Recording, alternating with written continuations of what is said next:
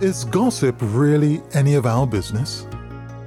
Think of all the words that come out of your mouth every day. How many are really necessary?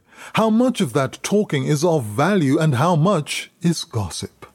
Now, gossip is often considered a significant focal point of normal conversation, and media houses make a lot of money by publishing and broadcasting gossip about celebrities. Gossip or negative talk about someone can be harmful because it affects our attitude toward the person being talked about. Even if we have never met the individual, we will prejudge them. It's also worth remembering that much of such idle talk is exaggerated and some of it even made up. Listening to gossip is like making your head into a garbage can. Not only that, but you might find that you are the next subject of the gossip. Wishing you the best for the day ahead, and thanks for tuning in.